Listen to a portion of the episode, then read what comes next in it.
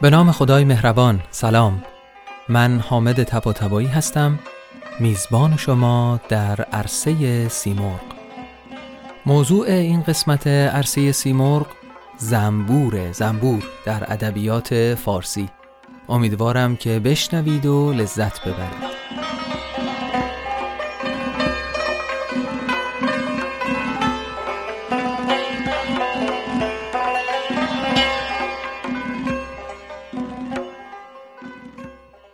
در بعضی قسمت های عرصه سیمرغ مثل این قسمت تصمیم داریم که موضوعاتی رو به عنوان محور بحث انتخاب کنیم که خود موضوع یک موضوع ادبی نیست بلکه یک موضوع عمومیه.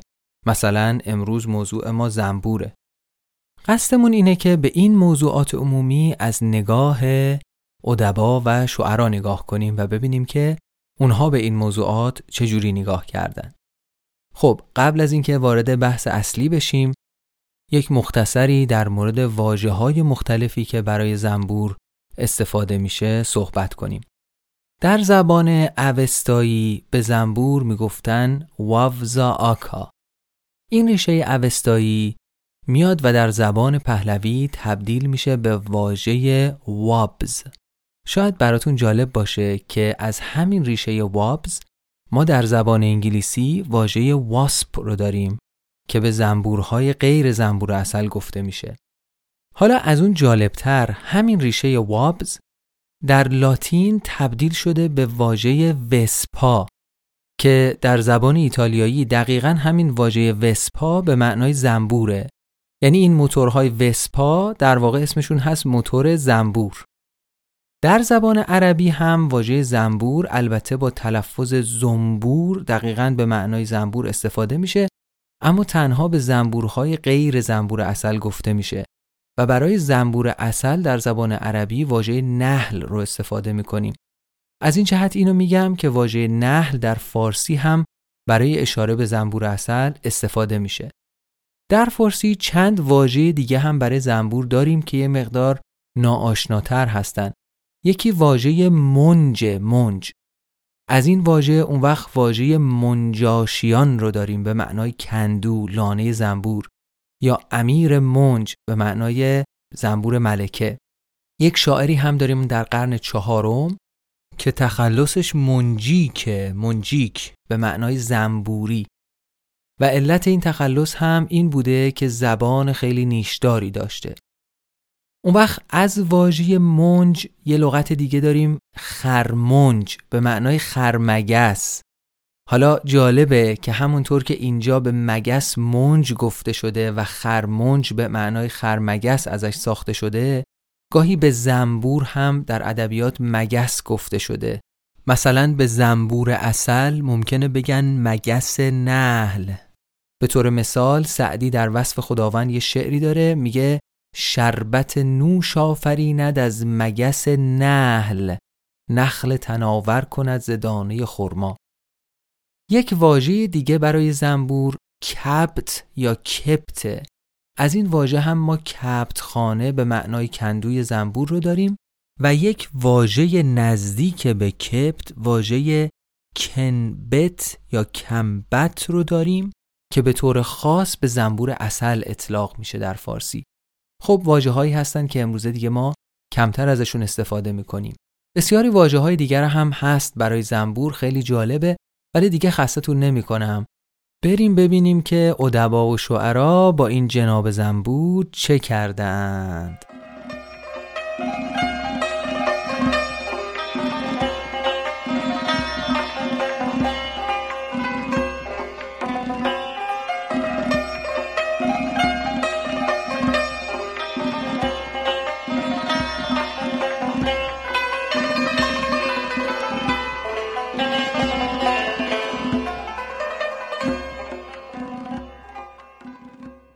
متداول ترین چیزی که در مورد زنبور معمولا گفته شده اینه که اصل با نیش زنبور نیش با نوش همیشه همراهه. و این همراهی نیش و نوش مثالی است برای خیلی حکمت هایی که در ذهن جامعه هست. مثلا اینکه سختی همیشه همراه با آسونی و آسونی همیشه همراه با سختی است. خب یه مضمون خیلی متداولی است در ادبیات همه جای دنیا. در ادبیات ما هم هست. اما همین مضمون متداول و حالا یه جورایی میشه گفت پیش پا افتاده به دست بعضی شعرا که افتاده یک نگاه های خاصی بهش شده. مثلا بعضی شعرا لب معشوق رو مثل اصل دیدند و زبان پر نیش و کنایه معشوق رو مثل نیش زنبور.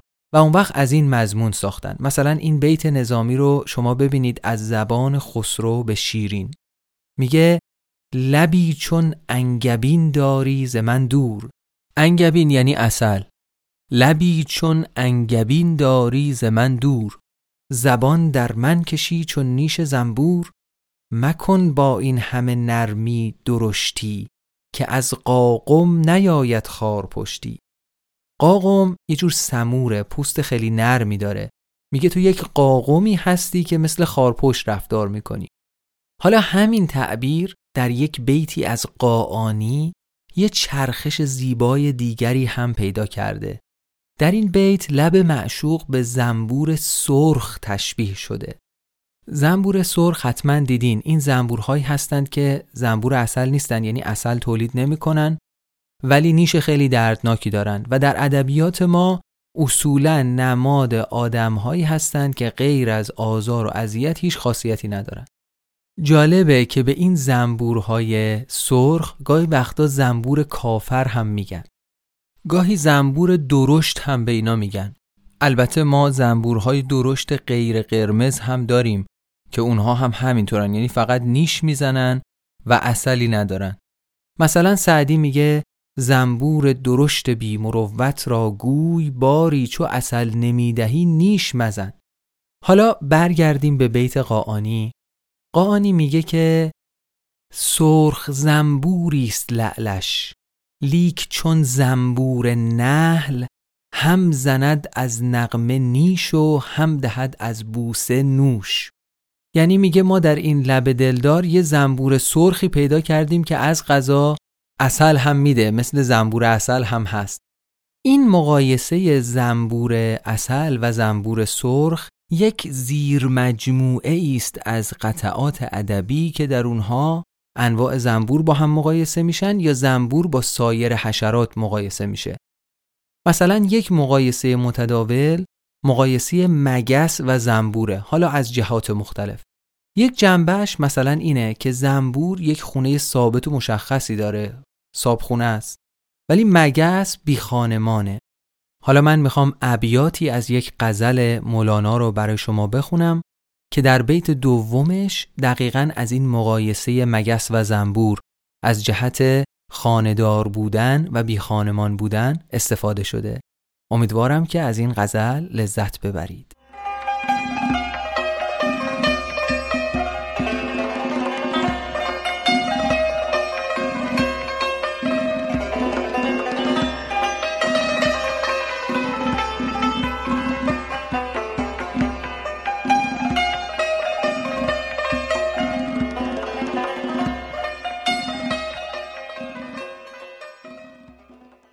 عاشقی بر من پریشانت کنم. کم امارت کن که ویرانت کنم. گر دو صد خانه کنی وار چون مگس بی خان و بیمانت کنم. تو بران که خلق را حیران کنی من بران که مست و حیرانت کنم. ور تو افلاتون و لقمانی به علم من به یک دیدار نادانت کنم. چند می باشی اسیر این و آن گر برون آیی از این آنت کنم. ای صدف چون آمدی در بحر ما چون صدف ها گوهر افشانت کنم. بر گلویت تیغ ها را دست نیست گرچو اسماعیل قربانت کنم. چون خلیلی هیچ از آتش مترس. من ز آتش صد گلستانت کنم. دامن ما گیر اگر تر دامنی. تا چو مه از نور دامانت کنم. من همایم سایه کردم بر سرت. تا که افریدون و سلطانت کنم. هین قرائت کم کن و خاموش باش تا بخوانم عین قرآنت کنم.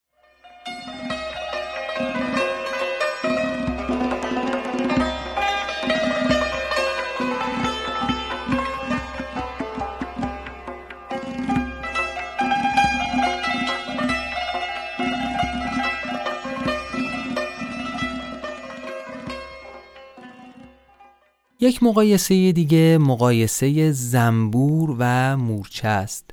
یک نمونه از این مقایسه در قالب یک ماجرای مشهوری است بین زنبور و مورچه. با این تأکید البته که زنبور ما اینجا زنبور اصل نیست. از این زنبورهایی است که شما هر وقت در طبیعت شروع می‌کنید کباب درست کردن سریع سر و کلشون پیدا میشه و جمع میشن. این داستان رو ما هم در الهی نامه اتار می‌بینیم. و هم در اسرار و توحید. من داستان رو از اسرار و توحید برای شما می‌خونم. می‌دونید که اسرار و توحید کتابی است به نصر به قلم محمد ابن منور و درباره شیخ ابو سعید ابوالخیر. در اونجا شیخ این داستان رو برای ما تعریف می‌کنه. شیخ گفت قدس الله روحه العزیز وقتی زنبوری به موری رسید. او را دید دانه گندم به خانه می‌برد مردمان پای بر او می نهادند و او را خسته می گردانیدند. زنبور آن مور را گفت که این چه سختی و مشقت است که تو برای دانه ای برخیشتن نهاده ای. به یک دانی محقر چندین مزلت می کشی. بیا تا ببینی که من چگونه آسان می خورم بی این مشقت نصیب می گیرم. پس مور را به دکان قصابی برد. گوشت آویخته بود. زنبور درآمد از هوا و بر گوشت نشست و سیر بخورد و پاره ای فراهم آورد تا ببرد. قصاب فراز آمد و کاردی بر میان وی بزد و او را به دو نیم کرد و بیانداخت زنبور بر زمین افتاد.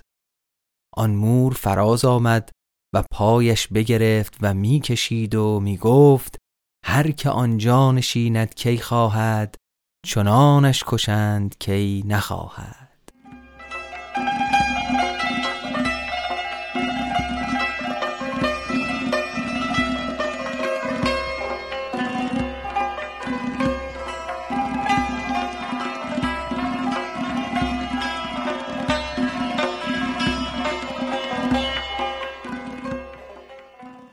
یک نگاه دیگه ای که خیلی بی ارتباط با این نگاه قبلی نیست یک نگاهی است که ما در سعدی می‌بینیم و اون اینه که زنبور به خاطر نیشی که می‌زنه مورد انتقام قرار می‌گیره خصوصا وقتی که قدرت دفاع از خودش نداره و مثلا گیر میفته یا بالش کنده میشه.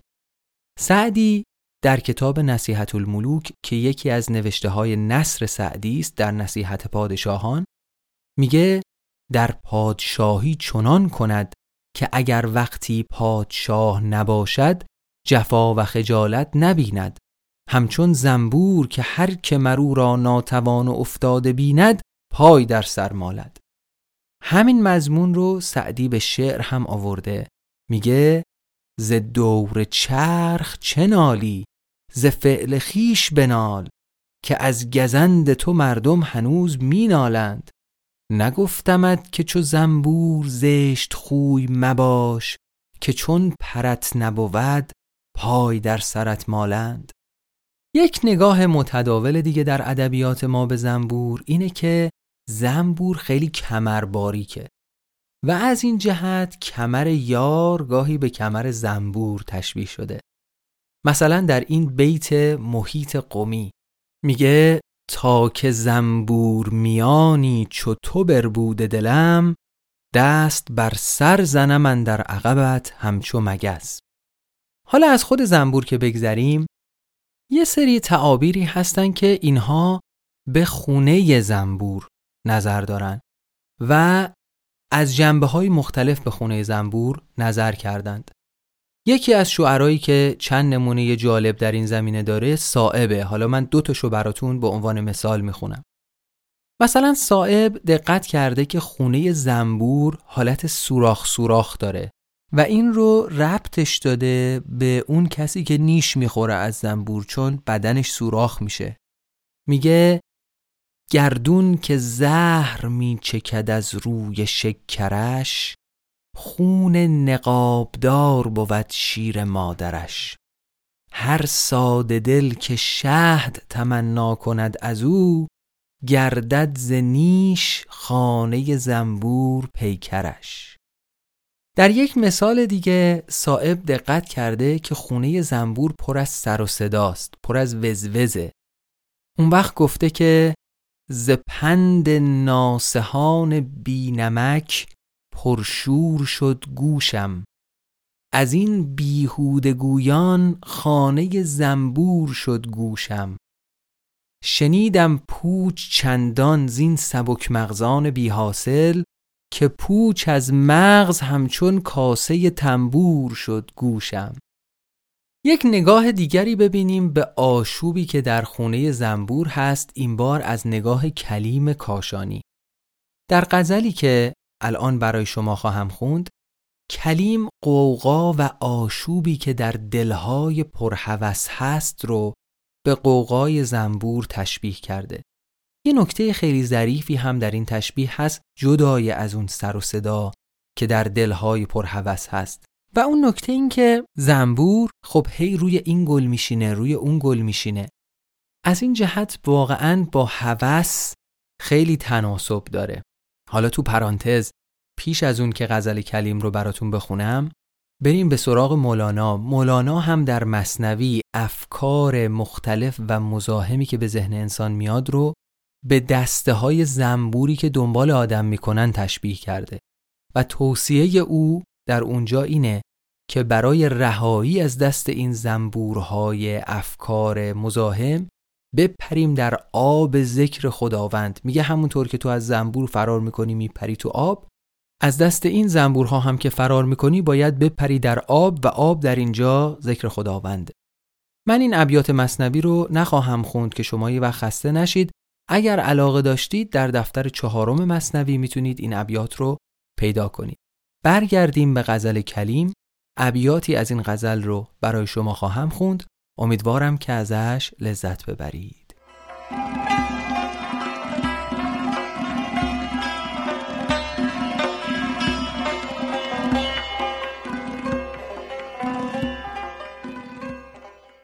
آشوب طلب خاطر فرزانه ندارد.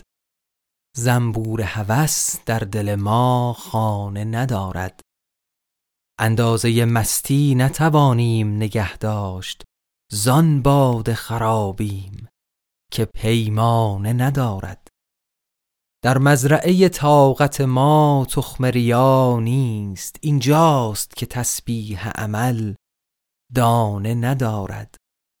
جایی ننشستیم که از آنجا نرمیدیم جغدیم در آن شهر که ویرانه ندارد. در کشور این زهد فروشان نتوان یافت یک صومعه کان راه به بتخانه ندارد. عاشق همه جا شیفته ناز و اتاب است. شمعی که نیفروخته پروانه ندارد.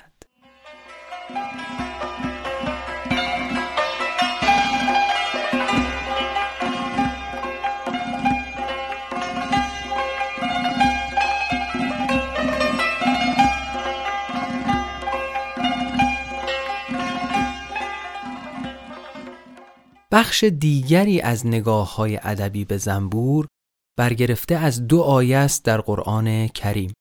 من ترجمه این دو آیه رو از ترجمه مرحوم الهی قمشهی که پدر دکتر حسین الهی قمشهی هستند برای شما می‌خونم.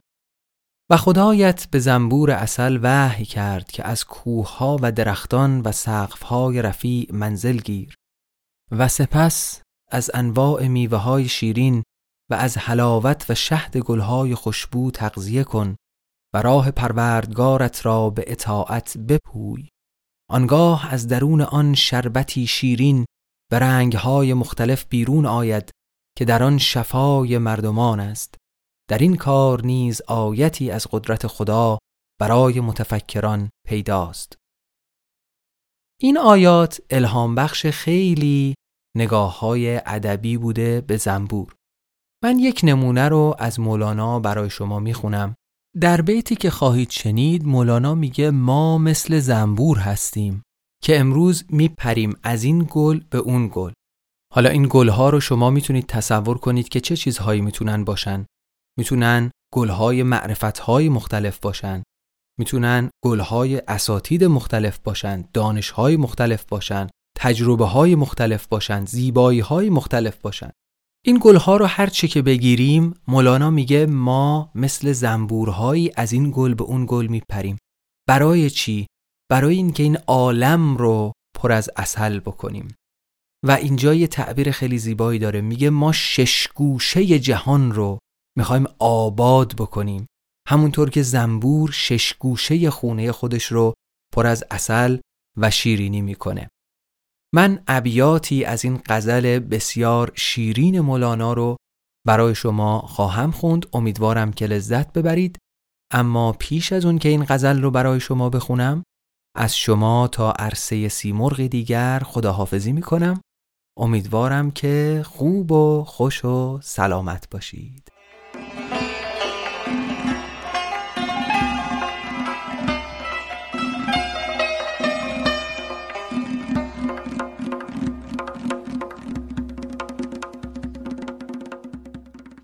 آمد بهار ای دوستان منزل سوی بستان کنیم. گرد قریبان چمن خیزید تا جولان کنیم. امروز چون زنبورها پران شویم از گل به گل تا در اصل خانه جهان شش گوشه آبادان کنیم. آمد رسولی از چمن کین تبل را پنهان مزن ما تبل خانه عشق را از نعرها ویران کنیم بشنو سماع آسمان خیزید ای دیوانگان. جانم فدای عاشقان امروز جان افشان کنیم. آتش در این عالم زنیم وین چرخ را بر هم زنیم وین عقل پا بر جای را چون خیش سرگردان کنیم. نی نی چو چوگانیم ما در دست شه گردان شده تا صد هزاران گوی را در پای شه غلطان کنیم خاموش کنیم و خاموشی هم مایه دیوانگی است. این عقل باشد کاتشی در پنبه ای پنهان کنیم.